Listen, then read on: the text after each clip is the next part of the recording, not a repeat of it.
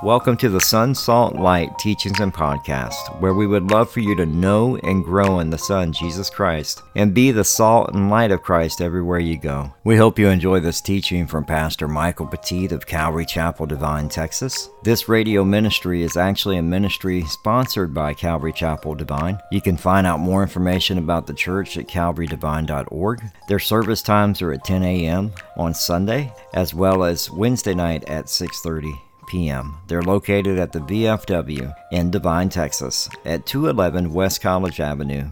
Remember, you can get more teachings, the digital devotion, the podcast, and listen to the radio station Sun, Salt, and Light through calvarydevine.org. Here's today's teaching. Amen. Amen. So, Psalm 118. Psalm 118 is actually, Psalm 113 through Psalm 118 is actually the psalm the Levites would sing consistently. Psalm 115 through 118 is the psalm for Passover that they would sing. Jesus specifically sung this. If we look at Mark or in Matthew chapter 26, 30, and it says, And when they had sung a hymn, they went out to the Mount of Olives during the Last Supper. Uh, one of the things I love about that is if you think about it, if you read the first part of the psalm in Psalm 118, verses 1 through 4, it says, Oh, give thanks to the Lord, for he is good, for his steadfast love endures forever. Let Israel say, His steadfast love endures forever. Let the house of Aaron say, His steadfast love endures forever. Let those who fear the Lord say, His steadfast love endures forever. Jesus, being fully God, fully man, singing that while he was here on earth. You read the next part of the verse in Psalm 118, verse 5 and uh, through, uh, through 8 there. It says, Out of my distress I called on the Lord, and the Lord answered me and set me free. The Lord is on my side, I will not fear. What can man do to me? The Lord is on my side as my helper. I shall look in triumph of those who hate me. It is, it is better to take refuge in the Lord than to trust in man. As Jesus, you think about it, he's on the cross and he says, Father, forgive them for what I for what they they know not what they do. And and you read this and you say, The Lord is on my side as my helper. I shall I shall look in triumph on those who hate me. I, I think one of the things that we need more in this country and is we need to we need to, to really understand that verse a little bit more. Uh, one of the things we were watching last night is Pastor Skip, as he was talking about all the different communities of, of people that we need to be ministering to. And he used the acronym LOVE. And within that acronym, the first thing he said is that we need to be able to listen to them, but listen to them and hear their background. Not just be ready to throw scripture down their throat. Then he said we need to be open to walk alongside of them, pray with them, and point them to Jesus. Then the V is value truth. We share truth, but it cannot be done without love. Those two things are married together. And then the last is to esteem. So quickly, we're ready to disrespect and tear down instead of respect that person. You wouldn't want to be talked talk to without respect, right? But yet we do it sometimes when we're we, pick, we pick that Bible up and we just start beating them over the head with it. We're not supposed to be doing that. We're supposed to love those uh, that, that need Christ. And, and we, we need to understand that, that not when you came to faith, was there a light switch that just fixed everything? It wasn't for me. It wasn't for me. It took, it took a year to fix a, a marriage that was 22 years of a wreck. That was through Christian counseling. That didn't happen overnight. I gave my life to Christ. I came in and I, I talked to Pastor Joe, spoke with Pastor Louis over the next few weeks and Pastor Hector. And, and I assumed that everything was just going to be fixed in, a, in an instant. My wife didn't get the memo. Right? I love this psalm. The stone that the builders reject has become the cornerstone. It's probably one of the most quoted scriptures throughout the Bible, and yet it's this one that, that Jesus, during his last week of ministry, quotes. as he's sharing a parable. Now, that parable is just, a, a, as he's sharing a story, he casts that truth alongside of it. So he casts Psalm 118, verse 22 there. And it says, have you, have you not read this scripture? The stone that the builders reject has become the cornerstone. This was the Lord's doing, and it's marvelous in our eyes. And the thing is, is what we don't understand is if we want to stay in our self-righteousness, we want to stay in, in, our, in our sin, then we will stumble over that stone. But if you choose to build your, your life upon the rock, is what we're supposed to do, he becomes our cornerstone. In Isaiah chapter 28, verse 16, it says, Therefore, thus says the Lord God, Behold, I am the one who has laid as a foundation in Zion a, a stone, a tested stone, a precious cornerstone of sure foundation. Whoever believes will not be in haste. And then the Apostle Paul wrote about this as well in Romans chapter 9, verse 33. As it is written, Behold, I am laying in Zion a stone of stumbling and a rock of offense, and whoever believes in him will not be put to shame. And then 1 Peter chapter 2 verses 4 through 8 as you come to him a living stone rejected by man but in the sight of God chosen and precious you yourselves like a living stones are built upon spiritual house to be a, a holy priesthood to offer spiritual sacrifice acceptable and good through Jesus Christ for it stands in scripture behold I am laying in Zion a stone a cornerstone chosen and precious, and whoever believes in him will not be put to shame. So the honor is for you who believe. But those who do not believe, the stone that the builders rejected has become the cornerstone, a stone of stumbling and a rock of offense. They stumble because they disobey the word as they were destined to do.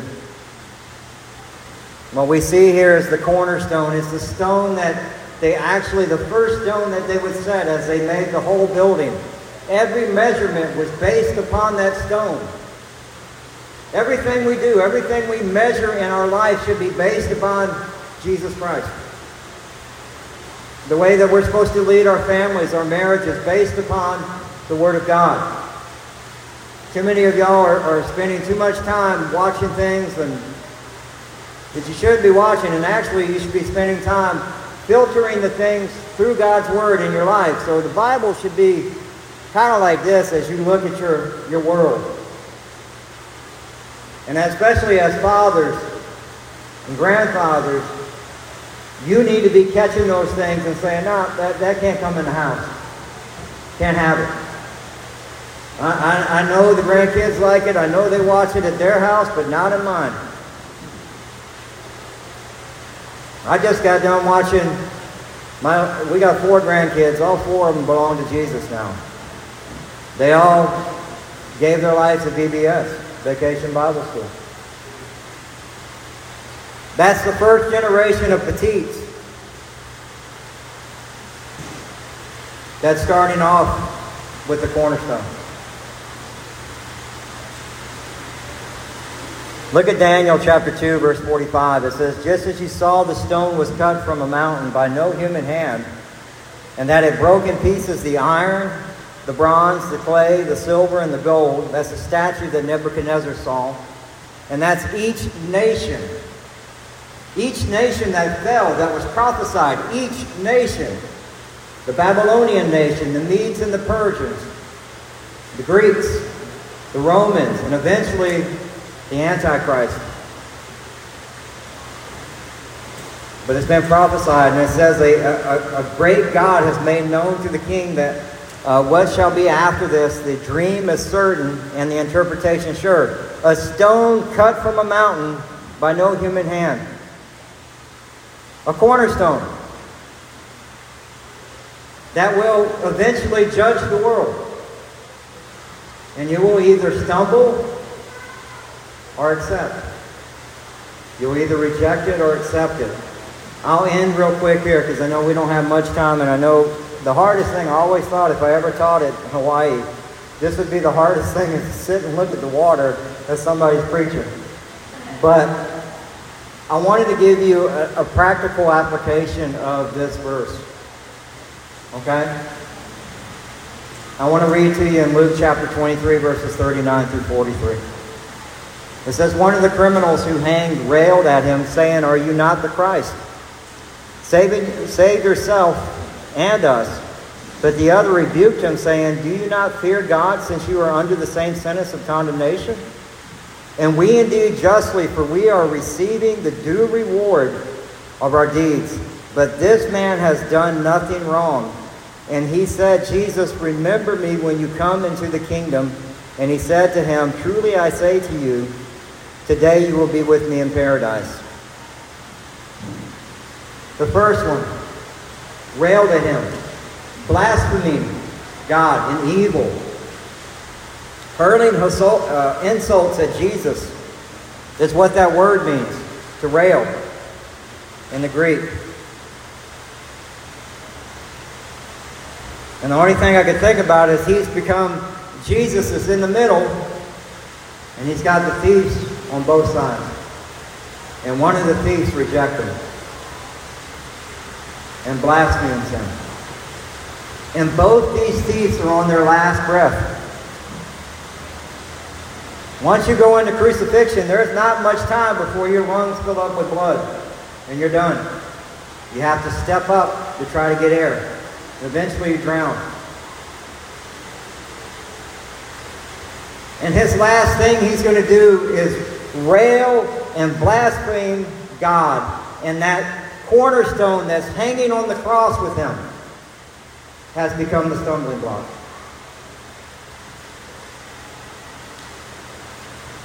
The other thief recognizes, right? He says, but the other rebuked him, saying, Do you not fear God since you are under the same sentence of condemnation? Hey, we're guilty. We're all guilty. If nobody's told you, you're guilty. And there's only one person that can pay for the price of the sins, and that's Jesus Christ. That's why he came. That was the whole purpose. I didn't understand that. I used to go to Catholic church and I would try, why is Jesus back on the cross again? I didn't understand why he was crucified in the first place. It was never explained to me. And when I asked that in catechism, I got put in the corner because they said I was being smart. You know, I was asking a question, I was being serious. But he's saying, hey, we deserved the punishment. This man did not. Do you not fear God, since you are under the same sentence of condemnation? And we indeed justly, for we are receiving the due reward of our deeds. But this man has done nothing wrong. And he says, Jesus, remember me when you come into your kingdom. And he said to him, Truly I say to you, today you will be with me in paradise. So I'll end it with this. The question is, have you rejected him or accepted him? Are you stumbling through life? Stumbling through marriage issues, family issues, financial issues, addictions, whatever it is, that stumbling block that you keep rejecting. He's saying, build your life upon me. Do you see the parallel here? One will be remembered in paradise. The other has an eternal destination as well. It's hell. It's hell. And guess what? There will be people that will revile Jesus even as he returns with their very last breath because they want to be gangster, because they want to try to be hard, because they want to have machismo, whatever it is, that, that thing that our, our my uncles used to try to have. They always try to be hard, and it's like, that's, that's that guy on the cross. I don't need you. And yet he's taking his last breath, and with his last breath, he's rejecting Jesus. Today may be your last breath. because none of you are promised tomorrow. And so I'm going to ask you to bow your heads. Don't worry about what your neighbor's doing.